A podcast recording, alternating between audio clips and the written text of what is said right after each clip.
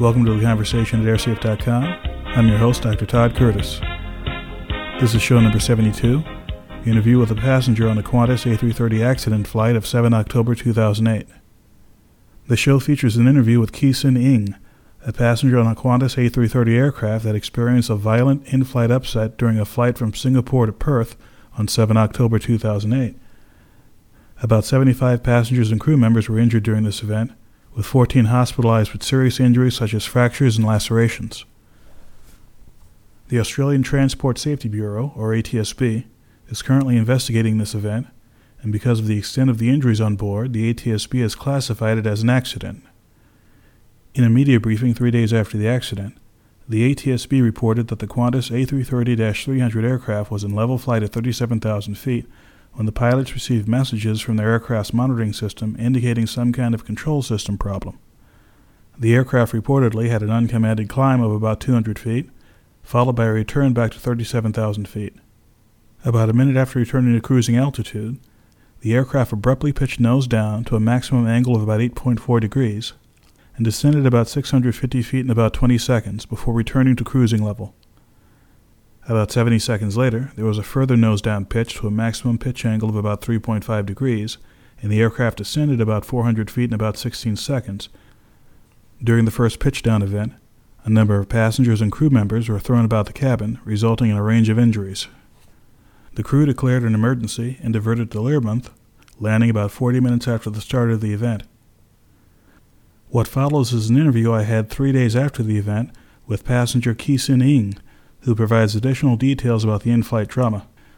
Uh, tell, just tell the story in your own words of the flight you took and what happened. Well, it basically, you know, the, happened uh, about twelve forty-five, coming to one o'clock. All of uh, sudden, you know, the, the aircraft just uh, make a, a forward dive, nose dive, right? And everybody was uh, sort of caught by surprise, and many passengers without seatbelt fastened would uh, basically, you know, uh, I would say throw out uh, was uh, sort of uh, lifted forward, or lifted upwards to hit the ceiling, and everything, you know, bottle, cups, everything, you know, that was that would lo- loose right. went up and hit the ceiling. What seat were you sitting in? Well, I was 27 uh, J, very much uh, next to it's uh, next to the R on the right hand side of the cabin, just in front of the wing. So even in that part of the plane, it was fairly violent. There was a lot of movement going on. Yeah, you know, the, everybody went up, you know, the, except those with seatbelt on. So the, it was uh, quite a dramatic experience for all, I guess. Let me um, uh, take you back for a moment. Uh, the media reports we were seeing here in the States from the Sydney Morning Herald and some of the other reports, and from Qantas, seem to indicate that most of the injuries, most of the very dramatic things were happening in the very back of the plane. But you're saying there was stuff going on even where you were in front of the wings. Yeah. I think the whole plane you know, the, uh, when it started to sort of nosedive, I, I guess it's about 45 degrees nosedive mm-hmm. or the 60 degree nosedive. You know, the, it uh, it was kind of uh, shocking to all because I think nobody can even think it just you know hit the roof.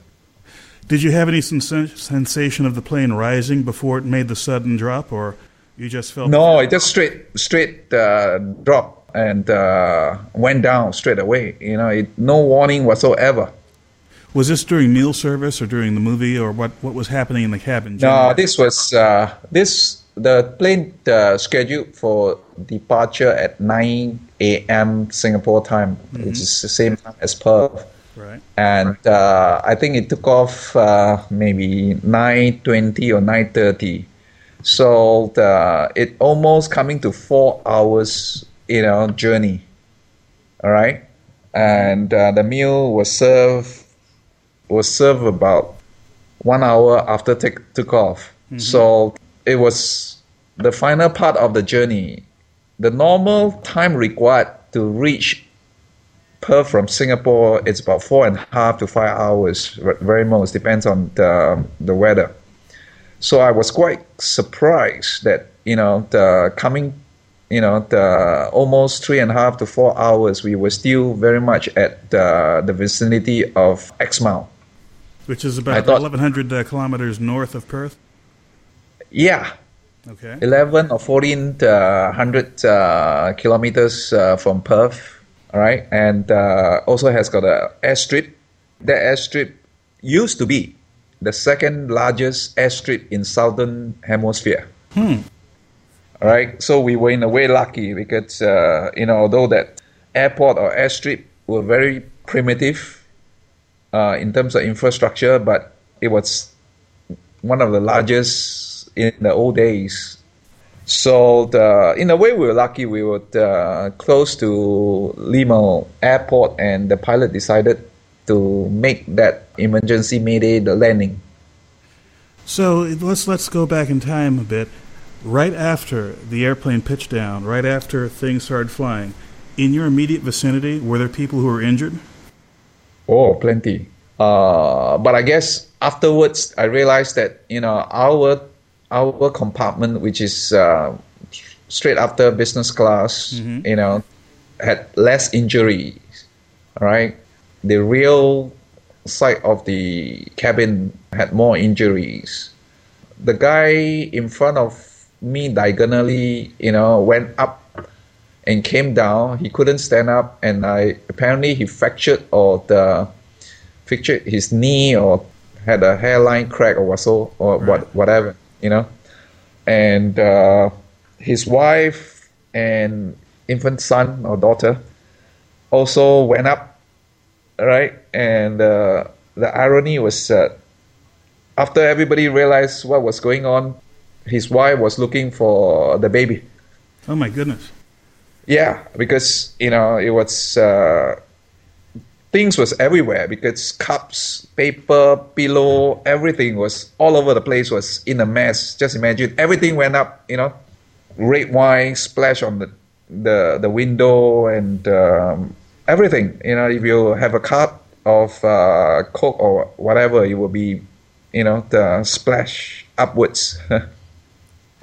So uh, I, I, I have to ask, what happened with the uh, baby? Where did they find the baby? Well, I do not know where she found her baby, but she managed to sort of, you know, the locate uh, or locate him, and um, apparently the baby was all right. And uh, most of the people had knocks on the head. Mm-hmm. All right, the woman uh, behind me, you know, uh, hit the the roof, and the roof was sort of dented. The plastic piece dented. Imagine the reading lights and the the the ventilation uh, outlets. Right.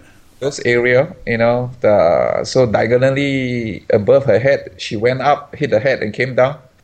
And some were even went higher, right above the uh, luggage compartment. Mm-hmm. So hit the ceiling and come come down. As you can see from the video, if you have seen the video that I took, Yes, I have. I have. right, the whole panel sort of uh, sunk in or broken, right, and a few row back, you know, the oxygen mask fell off. So the that was the first uh, first uh, incident. So fortunately, straight after that, you know, everybody got back to the seat, buckled the seat belt, and uh, that is where the second nosedive happens. So it went down, you know, and that second nosedive lasted longer.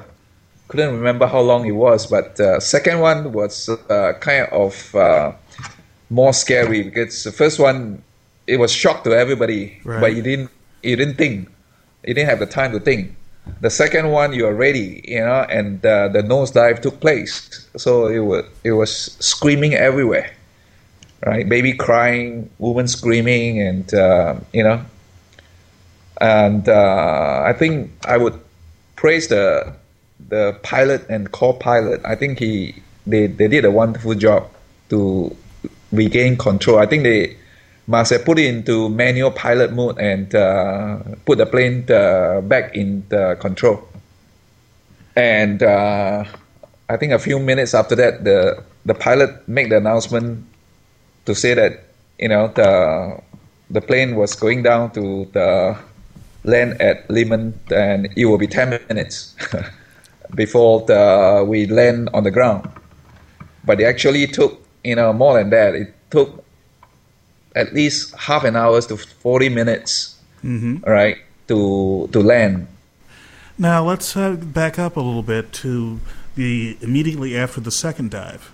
Uh, the Uh-huh. first dive, as you said, was out of the blue, unexpected, shocking, and no one was really responding. The 2nd dive was a little bit more frightening. After the second dive, how did the passengers and cabin crew react? Well, I think during the second dive, everybody was on the seats. Uh, so during the dive, everybody was just seated. So you know, it's only it's only you know the emotional and commotions that you know the, took place. So the, nobody is moving around. Of course, I think you know the the cabin crews were all in their in their jump seats Right. right? And I can only see, you know, my cabin. I do not know uh, what happened uh, behind, you know, the cabin behind me. During the first or the second dive, were there any commands shouted by the cabin attendants uh, at all? Or were, was everyone acting instinctively? Well, the, everybody seems to be, you know, the, uh, instinctively going back to the seat and tighten the seat belt, and the uh, the crew immediately come on the, to make the announcement to fasten the seat belt. And uh, so everybody, you know, the, back to the seat, you know, sit tight with the seat belt. So much so that I think during the second dive, they were little or no injury. As far as uh, my cabin is concerned, I see no injury during the second dive. It's only the sensations Right. and, and the commotions. Now, had you ever been in an airplane, even a, uh, a private aircraft or military aircraft, that was going through the kinds of radical maneuvers that this airplane went through? Uh, I would say no because uh, I have been traveling 15 more than 15 years and uh, almost once every quarter to to United States. You know, the, when I was working for U.S. Uh, company, and uh, the the worst uh, scary experience was the wind chill effect in Colorado Spring and Denver. Mm-hmm. All right, that was on a smaller aircraft. You know, just before the landing you know the pilot has to sort of abort the takeoff and pull the plane uh, up Right. in order to avoid that or in order to fight that windshield you know the next to Col- colorado mountain and you know i had it twice in on the same same trip you know because i don't know. Uh, but that was a scary part. And uh, there was nothing compared to what we had you know on the 7th or, or tuesday this this week. At any time, did you have any uh, real fear that the aircraft wouldn't uh, structurally, uh, well, wouldn't make it to, to land safely, or did it seem to be fairly much in control the whole time? I had the feeling that it structurally it was sound because I I can tell and I can see, and I felt uh, fairly comfortable because you know I had been you know traveling uh, over the Pacific Ocean many many times, and air pockets, uh, bumps along the way, you know many times, but I had never gone through that experience, you know, that drastic experience uh, this week. All right. But structurally, the plane was very sound. Okay. Uh, and uh, before the plane was landed, we can feel that the pilot actually tested the plane. Before he descend down to certain level, he basically maneuver left, maneuver right, Right. make a circle, uh, and then we heard the landing wheel, you know, came off to into positions. Okay, so I basically felt uh, very comfortable, you know, the, during the landing. right? and in fact, I was thinking that it might be better off for us to sort of land, go forward and land in Perth rather than do an emergency landing. Right. Right. Uh, because you know the experience, the 13 hours experience in Learmonth was not very uh, uh, interesting because we are just waiting and waiting and waiting, and then we feel tired, you know, more than anything else. All this right? was a small and airport without a lot of services like restaurants or anything like that. There was a restaurant, but you know, because of bureaucracy, you know, the police wouldn't allow us to go. Just you know, the the there's three there are, there are three departure and arrival hall, mm-hmm. and uh, it's about size. Each one is about size of uh, a basket, basketball court mm-hmm. or smaller. Okay, and in between, you know, there are two doors so that you can go go through. At one corner, there was one canteen, but they wouldn't allow us to go over down there because you know I said I want to buy some ice cream. I didn't take the you know lunch. I want to. I'm hungry the police just wouldn't allow. They tr- treated us as, as though we are refugee from alien countries. so, uh, just for the audience here, this was an international flight from Singapore to uh, scheduled to go from Singapore to Perth, and normally you'd have to go through customs as you go into Perth. So, do you think that uh, this was because they had uh, those issues to deal with, or was this uh, just the police were, weren't used to dealing with this kind of crowd? the police is very kind, and in fact, they are very polite, very kind. But you know, my my my observation is that they are very much you know the, doing their job. Right. So you know, there's a boundary for us, and I we can't even uh, go beyond the boundary. Mm-hmm. Uh, take for example, the cellular signal was very poor. Mm-hmm. All right. The first thing you want to do is uh, you want to pick up a phone to call your loved ones to inform them what's going on, you're safe, and all that but the signal was so poor. Out of the three three network, only one is available. That's Telstra's NextG. All right? mm-hmm.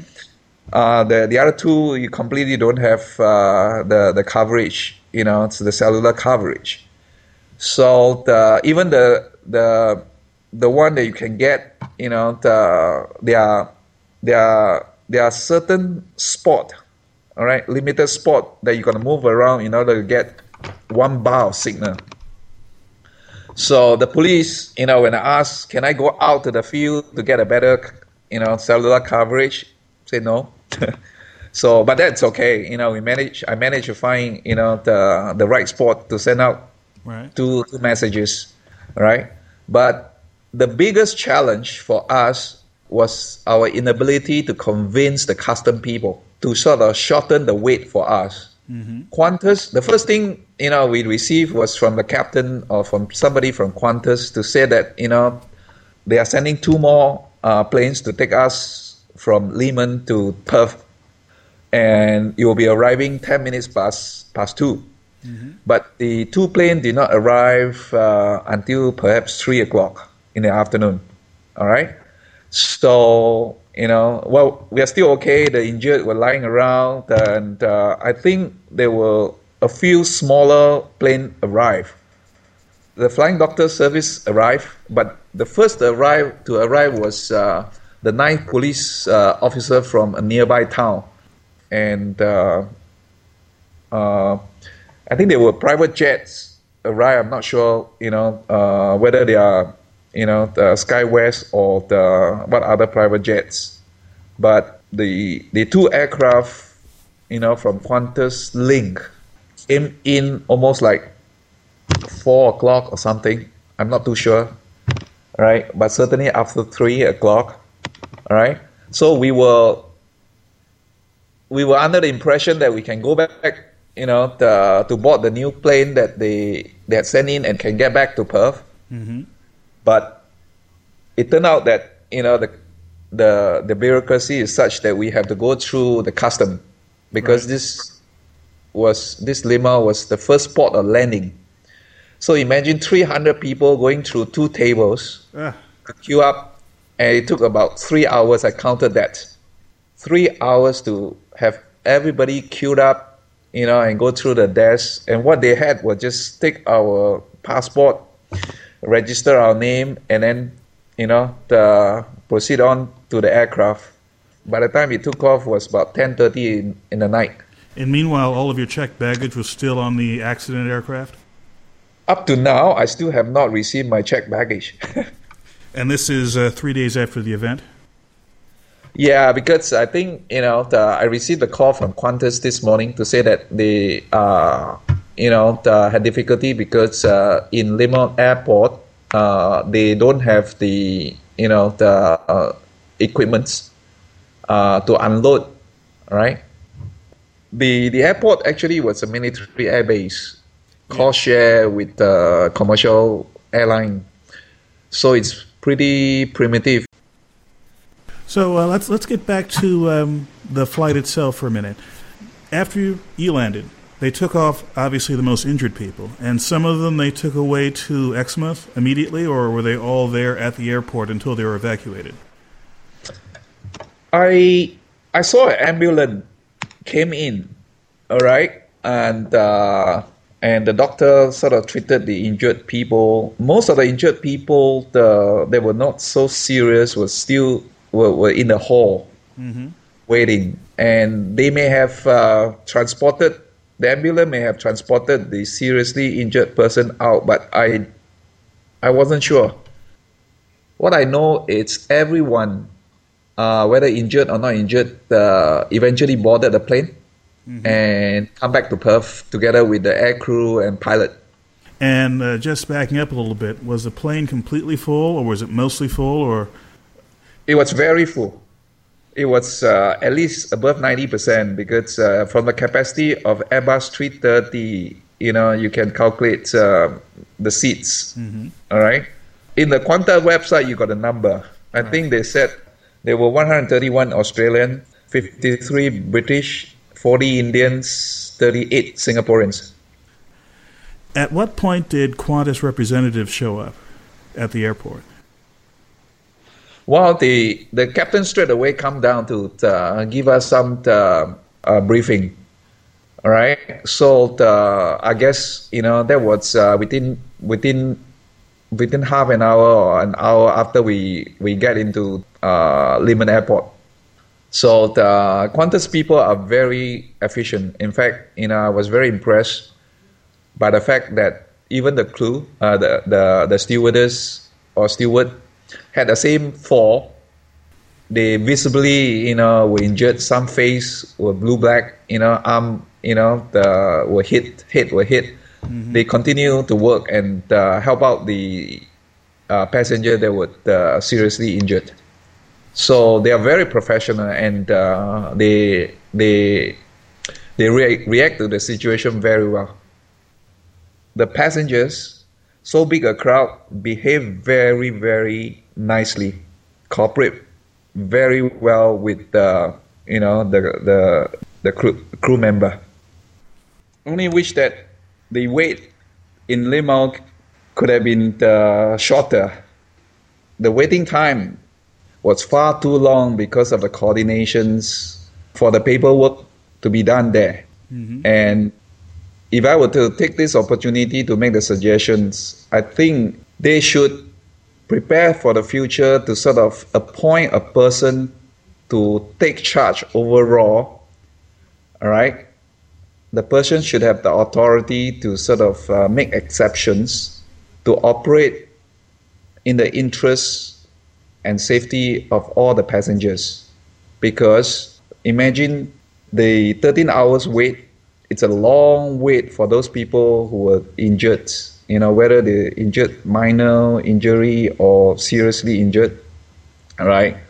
Even I wasn't injured, I felt very, very tired for that long wait in that airport. Mm-hmm. And uh, if they can make some exceptions, because you know I didn't tell you this earlier, I talked to the Qantas uh, officer in charge. He was the one flew in, especially you know the, to take charge of the situation. He came together with that two planes, and in fact, I went to him. I make the suggestion. I said, look, you know, this queuing up for paperwork with the custom takes too long. For 300 people, you will take three hours at least. Can we sort of shorten the queue, all right, and go straight for the processing of the, the paperwork and, and the travel document to be done in Perth. And he went, but went, went over down there to talk to whoever and came back and said, no, you know, must be done, you know, according to the certain authority. So it sent, I sense that, you know, the Qantas people, you know, the, are ready to take off or to load in the passengers and take off. But, you know, everybody has to wait, you know, for the paperwork to be done. So, you know, the, this is, this is very much you know interagency issue in the in the crisis situations. All right, I've seen that. All right, uh, in Singapore. All right, uh, this was one of the lessons came out in the newspaper on one of the disaster. There was this collapse of New World Hotel, whereby mm-hmm. everybody came in, all the agency came in, but the coordination between agency, you know, was a problem. So I see that I saw that happen in Learmonth.